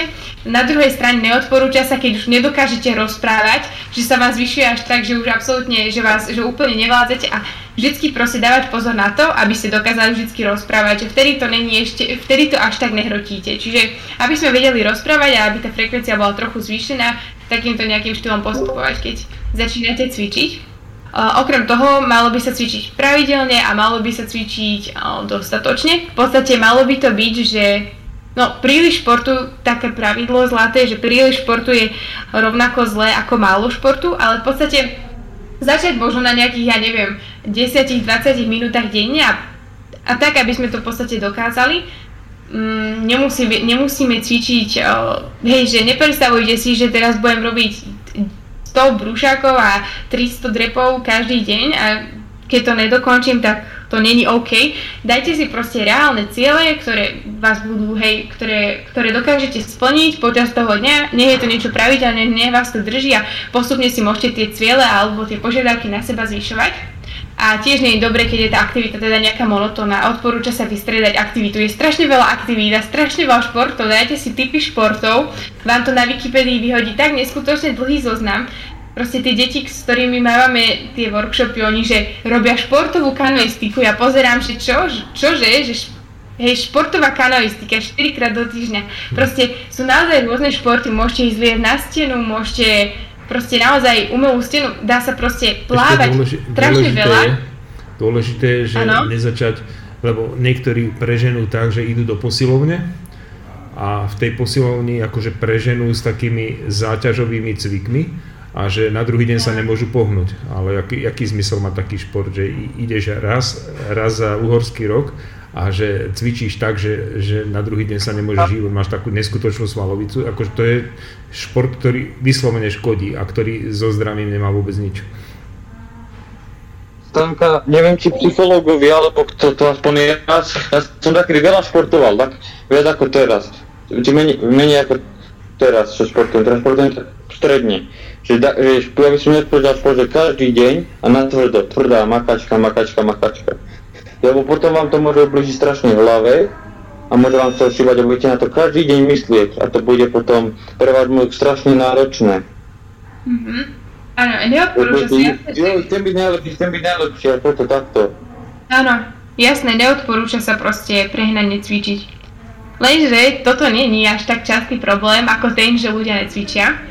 Povedzme si niečo o tom, aké sú teda najčastejšie výhovorky na to, že vôbec nechcú ľudia cvičiť alebo necvičia. Akože je problém aj taký ten fanatický športovec, ktorý dá všetko ostatné preč a športu je strašne veľa.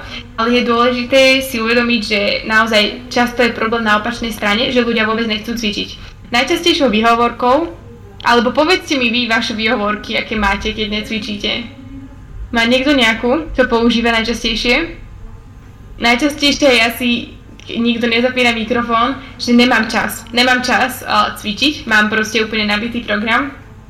V takomto prípade vám odporúčam, že namiesto výťahu v činžiaku alebo kde ste v nákupnom centre použite normálne schody, nie tie posuvné, alebo namiesto výťahu, namiesto posuvných schodov prebehnite sa po tých obyčajných schodoch, alebo nechoďte na zastávku autobusov úplne tesne pred školu, ale keď máte ešte nejakých 5 minút čas, tak vystúpte skorej a skúste proste, máte ten čas je, skúste ísť proste peši domov, keď máte po škole, keď nemáte až tak strašne veľa učenia doma, tak nechoďte domov autobusom, ale choďte peši, aj toto je športová aktivita, aj toto vám dokáže strašne pomôcť a ovplyvní aj to, ako sa vám bude neskôr učiť a aký bude ten celkový váš výkon. Čiže nemám čas, nie je dobrá výhovorka. Ten čas je a čas na pohyb je vždycky.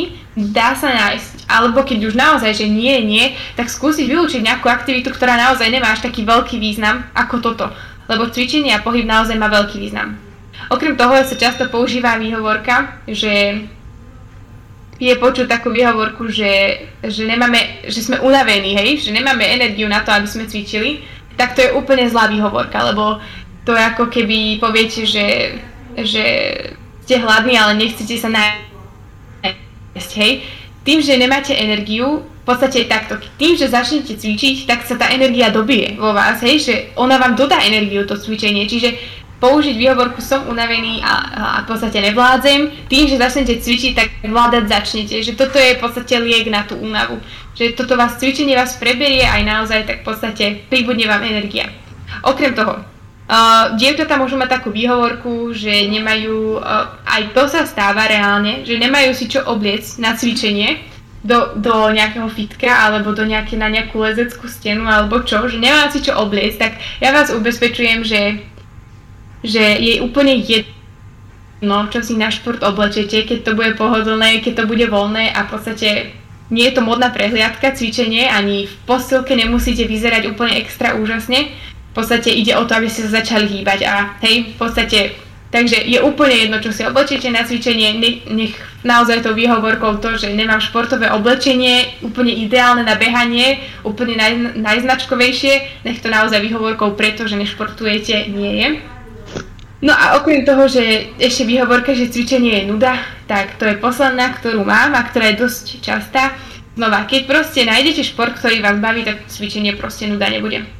No a... K tomu všetkému môže proste šport pomôcť. Okrem toho, že všetko vypustíme z hlavy, zbavíme sa napätia, aj stresového, ale aj iného napätia, ktoré máme v živote, tak v podstate naozaj sa zvýši taká spokojnosť, lepšie sa nám dokonca bude spať a máme viacej energie, pretože cvičenie dodáva energiu. Takže to by bolo také zhrnutie v podstate tejto časti. Ešte ku tomu času na pohyb alebo na telocvik. Že niekedy človek má na iné veci má čas, napríklad počúvať hudbu a to tak, že si sadne do kresla, dá si sluchátka a počúva hudbu. Takže hudba sa dá počúvať aj počas cvičenia. Čiže keď má ten človek čas napríklad sadnúť si a počúvať hudbu, tak môže počas toho kľudne cvičiť. Alebo si pustí správy. Akože počas toho, keď bežia správy, tak popri tom sa dajú robiť cviky. Alebo sú také aktivity, ktoré robíme a robíme ich tak, že sedíme. A presne tá istá aktivita sa dá úplne rovnocenne spraviť, napríklad vypočuť si správy, alebo dokonca aj určitá forma učenia. Že keď sa niekto aj učí, alebo dokonca modlitba. Čiže neznamená to, že človek počas toho, keď cvičí, že sa nemôže modliť. Že keď niekto hovorí, že však ale ja ešte potrebujem na to čas, tak určite, že sa to dá takto riešiť. A teda čo sa týka toho, teda tej chôdze, tak naozaj, že dá sa niektoré veci, ja tiež sa veľmi ťažko donúcujem, ale napríklad, že spravím jednu cestu kolobežkou, tam a už naspäť idem, že tam si zaparkujem kolobežku alebo dám si ju nabíjať a vrátim sa pešo. A na druhý deň zase opačne, tam idem pešo a vrátim sa na kolobežke. Že tým, a hlavne ten šport by mal byť, alebo ten pohyb by mal byť aj niečím zaujímavý. Napríklad ísť s niekým na prechádzku. Alebo tak, že s niekým, že využijeme to na to, že sa porozprávame. Áno, čiže s niekým sa potrebujem porozprávať, nepotrebujem si sadnúť s ním do kresla a tak sa porozprávať, môžeme sa ísť prejsť. A že vlastne takto sa dá ušetriť strašne veľa času. Napríklad mnohí aj teraz v tejto covid dobe chodia ku mne na spoveď a robíme to tak, že ideme sa prejsť von. Takže to je tiež taký tip na získanie času. A ešte... že na oázach myslíme na všetky zdravé veci. Ste si určite všimli, že preto máme posunuté hodiny o hodinu, aby sme využili melatonín, aby sme večer išli spať naozaj dostatočne na čas, tým, že máme posunuté hodiny dopredu a aby sme spali dostatok hodín spánku. A to, že na každý deň je tam nejaká pohybová aktivita, ako vočka napríklad na nulke, alebo na oázovom lete boli športové aktivity popoludní, alebo teda aktivity celkovo. No len často aj tí, ktorí sú na oáze, tak to oblbujú tým, že máme, napríklad si pamätám, boli na oázovom lete, že majú ísť na lúku a majú tam vymerať Noémovú archu. A oni tú Noémovú archu vymerali na tom trávniku, ktorý keď sa ide do jedálne. No, čiže aby sa nemuseli ani len z domu pohnúť. A zase iní, čo chodia na vočku, tak oni idú do altánku, ktorý je hned vedľa budovy a tam si spravia vočku.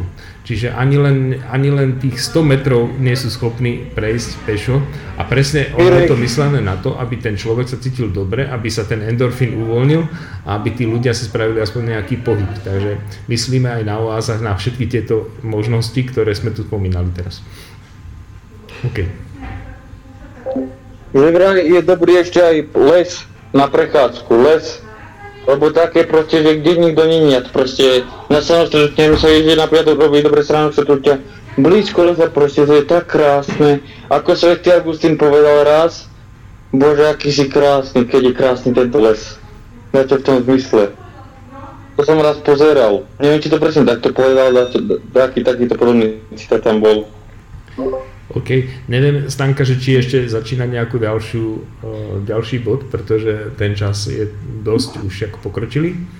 A koľko nám ich ešte zostalo tých? Akože mohla by som to zhrnúť a tak v skrátke povedať. No, keby chcete, keď vy vládzete, povedzte, či vládzete. Zaujíma si to, ako si... Nastal si zaujíma si to aj rozobrať, ale že možno, že inokedy by bolo zaujímavé tým, že by sme sa tak viacej o tom pobavili, ale však skús iba zhrnúť a že či to bude zaujímavé rozobrať niekedy.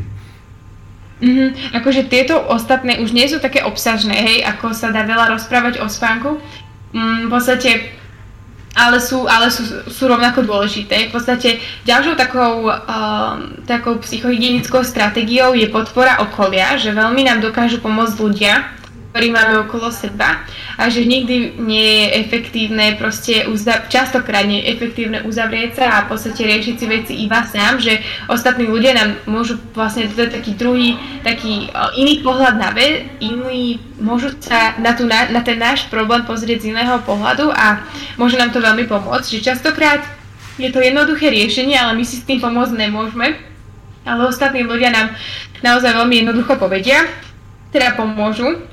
A častokrát proste je veľmi dôležité ísť za človekom čím skôr, kým ten problém nie je ani taký veľký a proste kým nám ešte aj ten druhý dokáže pomôcť a kým proste aj my sa v tom tak strašne neutávame, čiže je dôležité ísť za druhými hneď, ako sa vyskytne niečo, s čím si naozaj nevieme poradiť, a okrem tej rodiny, spoločenstva, kňazov a v podstate nejakých priateľov, tak okrem toho ja hovorím v podstate tým žiakom v tých školách, že majú aj rôzne linky, a to sú v podstate psychológovia, určite ste o tom počuli, ktorí sú 24 hodín denne v podstate v práci preto, že keď v podstate niekto zažíva nejakú takú psychickú tieseň alebo nejaký taký tlak, úzkosť, depresiu, smútok, stres, akýkoľvek taký psychický problém, tak v podstate oni sú ochotní reagovať hneď. Napríklad taká poradňa je IPčko, že tam môžete napísať, ale môžete im aj zavolať, keď niečo také náročné prežívate, a môžete sa na nich obracať. Hej, že okrem, že keď už všetky ostatné kanály zlyhajú, ani vtedy nie je dobré riešiť niektoré veci sami, ale že je dôležité v podstate obrátiť sa na ostatných. No, to je v podstate jedna stratégia. Možno by sme to aj takto mohli ukončiť, že v podstate podpora okolia. A posledná taká dôležitá vec, posledný taký dôležitý okruh. Ja vám môžem zazdieľať aj memečko, aby ste úplne nezaspali, lebo je už dosť hodín a ja už cítim, že som celkom unavená, ale ešte posledná taká vec dôležitá, ostatné sú potom už iba také akože 2 vetami, čo sa dajú zhrnúť. A hlavne Stanka, ho aj hlasovo popíš kvôli tomu, že máme záznam hlasový, vieš, nemáme obraz. Aha, jasné. Takže teraz vidíte. Vidíte, čo... Zase som to spravila zle, že? Nie, dobre, my sme videli, ale problém je, že to už bolo minulý týždeň. Toto, áno, toto ste videli minulý týždeň? Áno, že pri strese. Áno, že v podstate že time management, a to je posledná téma, že v podstate usporiadať si čas, no a v podstate to by mohlo byť time management, tak toto je prvé memečko na time management a potom je v podstate druhé, že problémy s deadlinami, a okrem týchto dvoch memečiek, akože mám ich ešte viacero, ale najprv teda poviem strašne v krátkosti, aby ste úplne nezaspali, o tom, že prečo je dôležité si manažovať svoj čas. Počujem sa dvakrát. Dobre, už je to OK. Takže prečo je dôležité v podstate manažovať si nejakým štýlom čas? aby nevznikal časový stres, to som už aj minule rozprávala, aby nevznikal časový stres, aby sme nemali problém s tým, že nestíhame, že deadliny sú najväčšie proste stresory v našom živote, s tým, že musíme strašne dlho, hej, že aby sme neriešili veci na poslednú chvíľu, v podstate je strašne dôležité si ten čas usporiadať a vedieť, ako si ho uložiť. No a v podstate, ja by som vám povedala asi také najčastejšie, také, nie, iba tak veľmi v skratke asi. Dúfam, že je to ešte OK, keď je 10 hodín, ale tak myslím si, že ešte fakt, to už je v podstate koniec, toto by už nebolo asi na samostatnú prednášku. Takže v podstate odporúčam vám, keď máte problém s tým, že nestíhate veci počas dňa, že nestíhate, neviete ako si veci uložiť, tak obmedziť napríklad časové straty. Aktivity, ktoré nás proste časovo veľmi vyčerpávajú a nie sú vôbec podstatné. Každý má nejakú špeciálnu, niekto je proste... Môžem k tomu dať čo dodať? V súčasnej dobe sa najviac akože lenivosť, teologicky lenivosť, pod pojmom hriechu je to lenivosť, že zabíja sa najviac čas na sociálnych platformách. Začnem pozerať. Pozrieš si fotku zo Santiago de Compostela, pozrieš si ako kamarát bol v Taliansku, v Ríme, pozrieš si takto. Potom skončíš pri tom, že si tam bol 7 hodín. A čo si zistil? Veľké nič? Hej, sociálne platformy. Takže aj mi sa to stalo veľmi často, ja som tiež dosť zlý.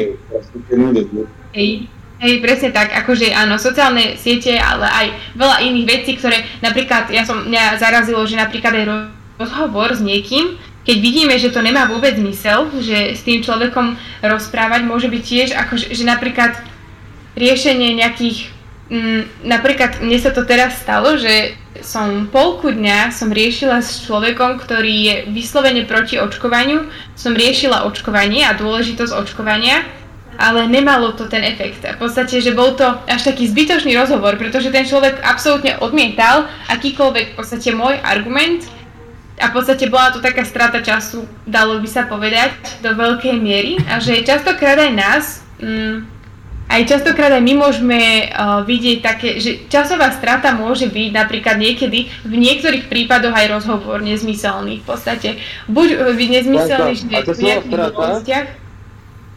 Môže byť aj dopravná strata väčšinou, že napríklad vlak tým ostane. Áno, ďalšia vec. Ja dám príklad. Že keď bol ešte otvorený kostol, že prišiel som do Žomberka 15.37, teraz sa nás stane pri 15.37, lebo prerábajú žilinu. Tak teraz si vždy musíš rozmýšľať na to, že nejdu dva vlaky smerom na bodu Žomberk, tak si rozmyslíš, že na ktorých pôjdeš, na obidva stíhaš, len jeden predbieha, druhý v Kráľovanoch. A to potom musíš psychologicky rozmýšľať. Hej, toto treba veľmi, to si dobre povedal, že to cestovanie a v podstate v podstate toto sú tiež také časové straty, ktoré máme, keď niekde čakáme, kým sa niekam dostaneme, keď čakáme v čakárni, hej, že to sú proste časy, ktoré väčšinou využívame úplne neefektívne a dali by sa efektívnejšie využiť. Na toto dať pozor, že proste keď máme nejakú vieme, že to proste nebude to od nás nič vyžadovať, napríklad to čakanie v čakárni, zobrať si tam nejaké slovíčka, ktoré sa máme učiť na písomku, alebo urobiť si nejakú domácu úlohu. Keď máme na to, keď ešte vládzeme, alebo čo, napríklad aj vo vlaku, čítať niečo, čo treba a v podstate máme potom viacej času. Ale tak to vám je asi také známe. A ešte taká posledná vec k tomu hospodáreniu času. Častokrát pomôže, keď si spravíme taký plán činností, ktoré chceme robiť. Toto nám pomôže veľmi zorganizovať si čas, že premyslieť si, čo chceme stihnúť, urobiť si nejaký plán, ľahšie sa nám potom upracuje ten deň a lepšie to dokážeme zvládnuť všetko, čo chceme. Takže taký plán činností, nebrať si extra veľa toho. Čo som dodal, že k tomuto, čo si hovorila o tých závislostiach s mobilmi a so sociálnymi platformami. K tomu je napísaná kniha, čo som ju čítal, môžem vám ju veľmi odporučiť. Marek Vácha, český kňaz, prírodovedec, prednosta lekárskej fakulty Univerzity Karlovej, napísal knihu Selfiečka. Odporúčam veľmi. 9 € stojí. A je o tom aj prednáška na YouTube, len tak by som Kľudne pošli link do nejakého chatu, čo tu je, neviem kde presne, ale pošli a určite si to môžeme potom, koho to bude zaujímať, pozrieť, takže kľudne pošli, vďaka ti.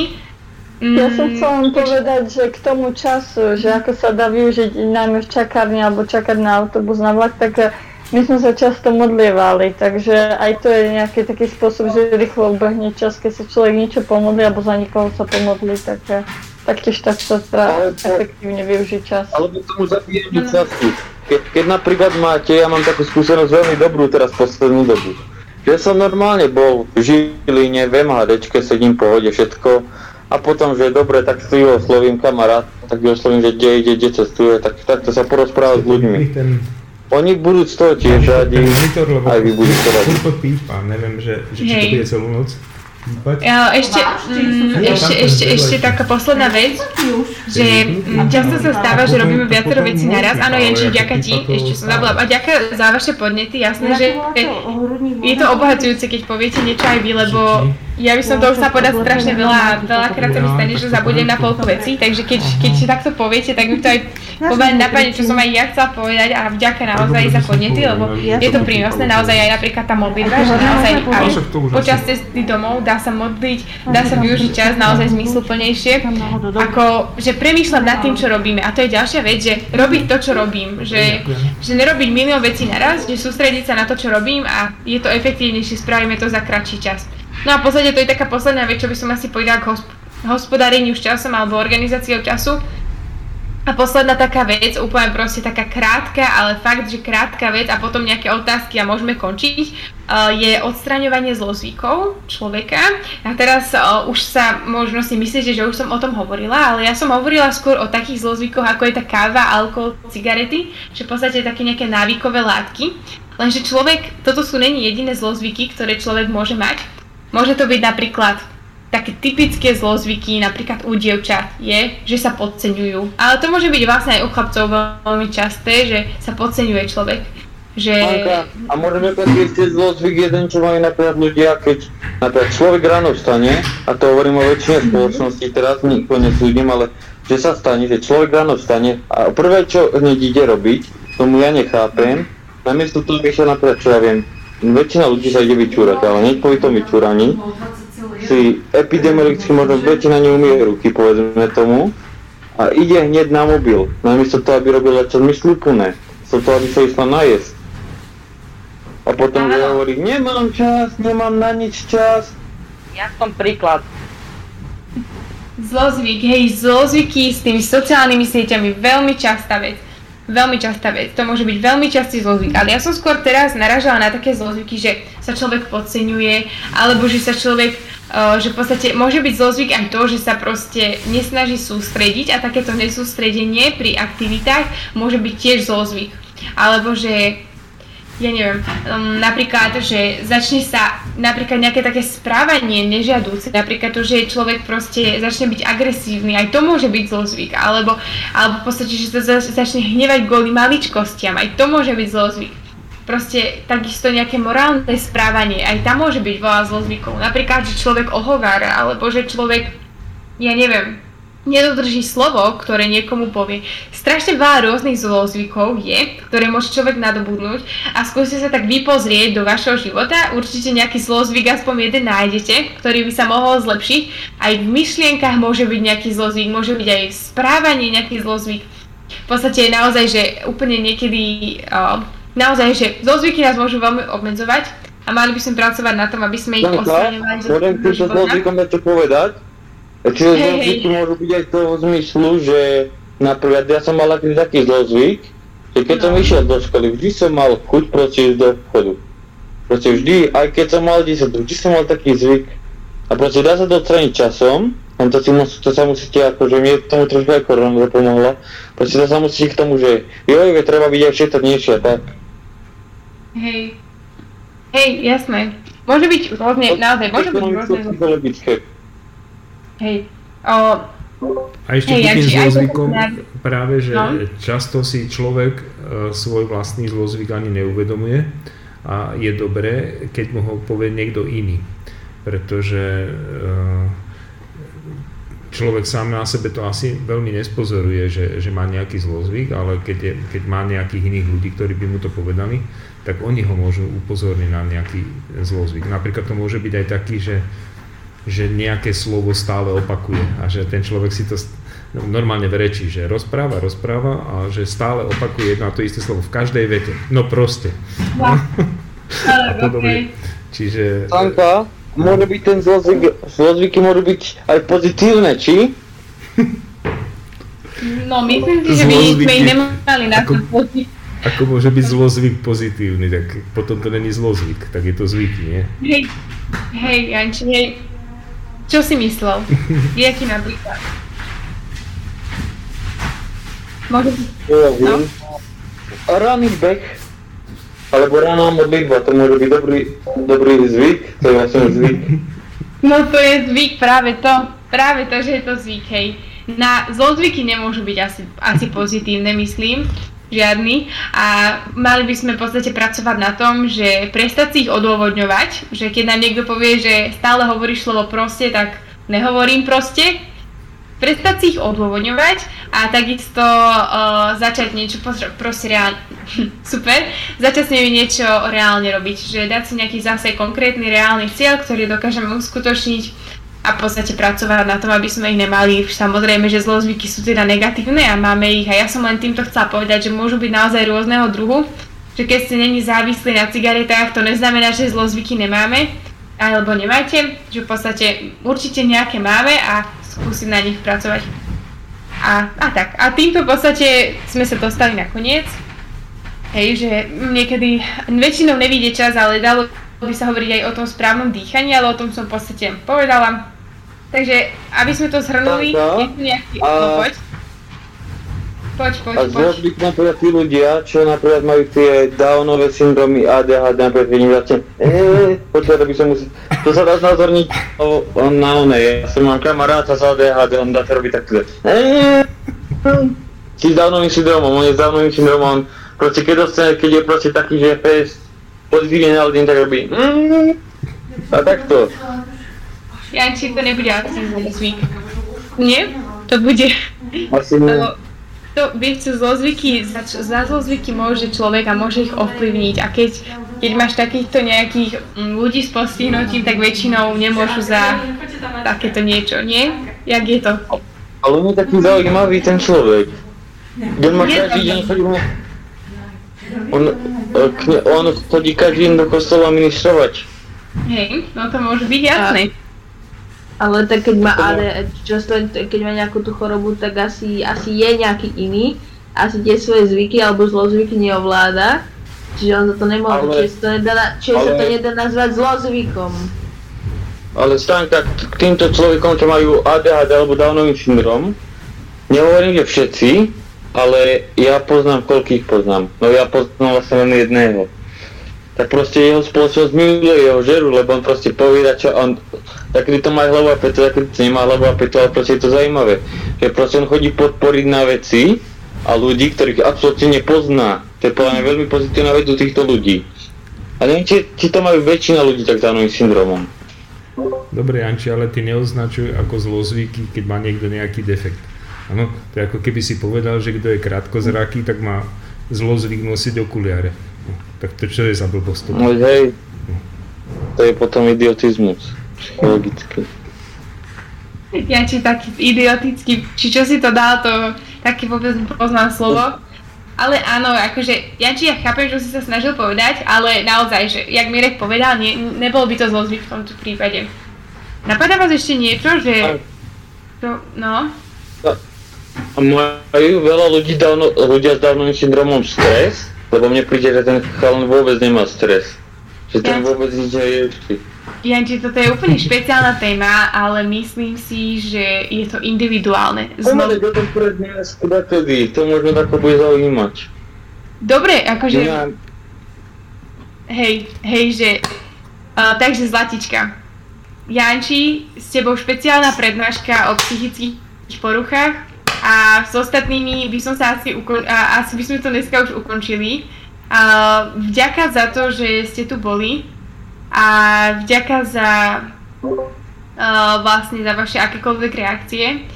A keď niekto ešte chce, tak veľmi rýchlo spomenúť, že čo sme to všetko dneska hovorili. Veď pamätáte si niekto niečo, že pamätáte si, o čom všetkom sme dneska hovorili? Dokázal by to niekto vymenovať, všetky tie stratégie? Dokázal by to ešte niekto? Či už sme veľmi unavení?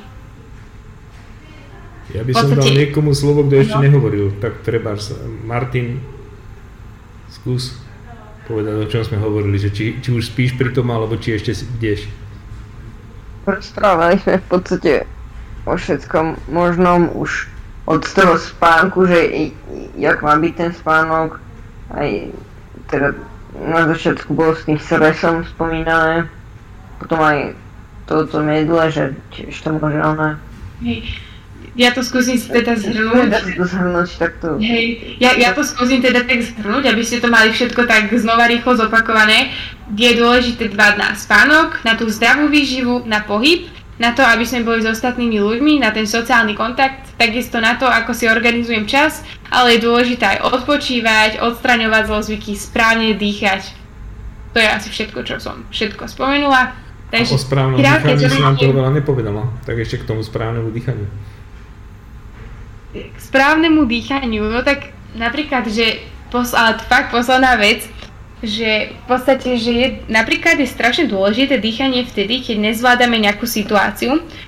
Častokrát aj som vám hovorila tú metódu stop minule, že v podstate, že človek sa upokojí, keď dáva pozor na to, jak nadýchuje a vydychuje. Okrem toho kyslíka, ktorý samozrejme, hej, okysličuje celý mozog a v podstate je veľmi dôležitý, ale okrem toho kyslíka aj to, že proste naozaj správne dýchame, pomaly dýchame a v podstate sústredíme sa častokrát aj na dýchanie, okrem toho, že nás to upokojí, tak nás to dokáže aj v podstate napríklad chrániť pred nejakou veľmi emocionálnou našou reakciou, že keď nás niečo vytáča a začneme sa sústrediť na to, ako dýchame, že pravidelne začneme dýchať, začneme proste kontrolovať tie naše nádychy, tak v podstate nám to pomôže, že sa tak rýchlo nerozčúlime. Napríklad to je jedna z vecí, čo mi nabáda rýchlo k tej frekvencii dýchania. A myslím, že to mám tiež spomenuté pri tom dýchaní, že človek... Stanka? No? A stres je veľmi není, stres je, sa ti začne viac bušiť srdce a tak, v kardiológiu spomenuté. Proste búcha ti ho, ale že vraj šport to ukludňuje, keď napríklad cvičíš, ja tú dosku, som teraz dosť cvičil poslednú dosť, ako dosť, mohol by som aj viac. Že proste mne to tak príde, že proste som taký kľudnejší. Hej, to si už spomínala vtedy. Hej, toto je práve tá vec, že to správne dýchanie a dostatok v podstate dýchania kyslíku, tak dostatok dýchania, v podstate dostatok príjmu kyslíku, alebo už jak to mám povedať, tak v podstate okrem toho, že tak akože pomáha pri tých emocionálnych reakciách, že lepšie napríklad aj sme pokojnejší, aj sa menej rozčúleme, v podstate tak ukludňuje človeka. Okrem toho to má ešte napríklad dopad aj na to, že pri nedostatku kyslíka sa nám zhoršuje fungovanie zmyslov. Toto som už povedala, že v podstate, že človek môže byť napríklad menej pozorný, alebo že v podstate dokáže to človeka až tak ochromiť. Keď si zoberiete, že ja neviem... Vydýchaný vzduch, keď je. Hej, presne to tu. Ono, existujú na to aj merače, ja ho aj niekde mám, len ešte tu na Slovensku som ho nepoužíval, v Česku som ho používal, ktorý meria oxid uhličitý vo vzduchu. Ako náhle narastie určitá koncentrácia oxidu uhličitého, tak v tej chvíli už tá bolí hlava, už tie skrátka na nič. A ono by sa to malo používať napríklad aj v školách, že malo by to byť akože nastavené v každej triede a že keď už je vyčerpaný vzduch, alebo keď už je maximálna koncentrácia oxidu uhličitého, zapnúť ventilátory alebo zapnúť vetranie v tej chvíli, lebo to je presne to, že na začiatku hodiny sú všetci čerství a prejde pol hodina a už sú takí skvacnutí a znamená, že vydýchali vzduch. A že niekedy oni si to neuvedomujú, napríklad môže byť ten učiteľ sa rozčulovať, že prečo mi tu spíte, ale ono je to spôsobené naozaj oxidom uhličitým. Áno. A pri strese nie je náhodou človek taký, že viac spotenejší, alebo také dačo. Janči, ale dneska nepreberáme stres, dneska preberáme duševné zdravie, mentálne zdravie. To som, hej, Janči, ale áno, v podstate, akože hej, súhlasím s tebou, ale tak minulé sme to viacej spomínali a už naozaj dosť hodín, takže ja by som to naozaj znovu už druhý raz uzavrela, že v podstate tá duševná práca naozaj súvisí s prívodom kyslíka a súvisí s tým, že jak máme vyvetrané, aj to, aj spať sa nám bude lepšie, aj rozmýšľať sa nám bude lepšie, v podstate ten kyslík je naozaj dôležitý. No a možno teda tiež, možno pre niekoho zaujímavé, že tie emocionálne reakcie, že človek sa nemôže rozčulovať, keď pozoruje to, ako dýcha. To vidíte aj vo filmoch v amerických, že nádych, výdych, počítaj do 100, neviem, alebo vymenúvaj nejaké značky, alebo nejakých, hej, že toto nám pomôže ukludniť sa. Aj tie nádychy, aj v podstate takéto koncentrácia na nejakú inú aktivitu, môže nám to pomôcť zvládnuť emocionálne naše reakcie.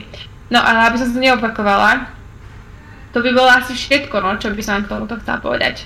Som rada, že sme to tak stihli. Väčšina prednášky síce bola o spánku a o jedle, ale nevadí, je to dôležité a o tých témach sa dá naozaj veľa hovoriť. O spánku sa dá extra veľa hovoriť. My sme mali o tom celú prednášku, 1,5 hodiny, ale to nebolo takéto zaujímavosti, ale to boli také vyslovene, že spánkové cykly, sny a v podstate takéto, že čo sa deje v noci s človekom, to by bolo možno tiež zaujímavé, ale je to akože dosť také asi odborné, neviem, či by vás to až všetko úplne zaujímalo, musela by som to nejak vytriediť, ale o spánku sa dá veľa hovoriť. Ešte o spánku by sa dalo rozprávať aj na, čo sa týka tých snov, z hľadiska psychologického, pretože sny majú obrovský význam pre človeka, že oni fungujú napríklad ako taký trenažer, že vo sne mnohé veci si človek ako keby natrenuje. Normálne jak na trenažéri. Napríklad si natrenuje, ako zvládať stres. Že malé deti, niekedy si myslíme, že prečo malé deti majú nočné mory, že naháňa ma vlk, alebo nejaká ježibaba, alebo ja neviem, skrátka niečo, a že boja sa, a že v noci prídu a že majú voľaký taký strašidelný sen, že sa boja. A ono v skutočnosti ten strašidelný sen má svoj zmysel, pretože ľudia vo svojom živote nemajú len milé situácie, ale majú aj stresové, majú aj situácie, keď sa boja. A oni sa musia psychicky naučiť tie situácie zvládať.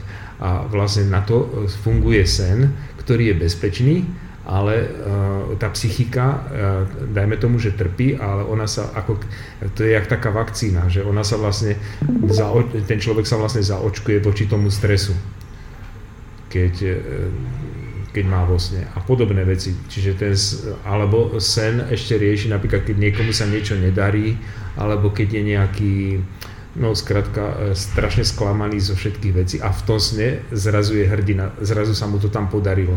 Čiže ako keby psychika spôsobuje, že to, čo sa ti v živote nedarí, tak vo sne sa ti darí. Preto sa to hovorí, že to sa mi darí, lebo, že iba vo sne. Čiže akože sen je ten, kde sa mi to splní, ale tá psychika to veľmi potrebuje, aby sa mu to splnilo. Čiže tam dostane ako keby tú útechu, ktorá sa mu normálne nedostáva. Hej. Takže to už len k tomu snu alebo k tomu spánku. Dobre, akože toto je úplne špeciálna téma a asi by som, keď tak, aj ja sa k tomu vyjadrila až na budúce, ale je to naozaj akože veľmi široká téma a zaujímavá. Ja vám dám požehnanie, dobre? Pán s vami. I s duchom tvojim. Nech vás žehná všemohúci Boh Otec i Syn i Duch Svätý. Amen. Dobrorečme Pánovi. Bohu ďaká.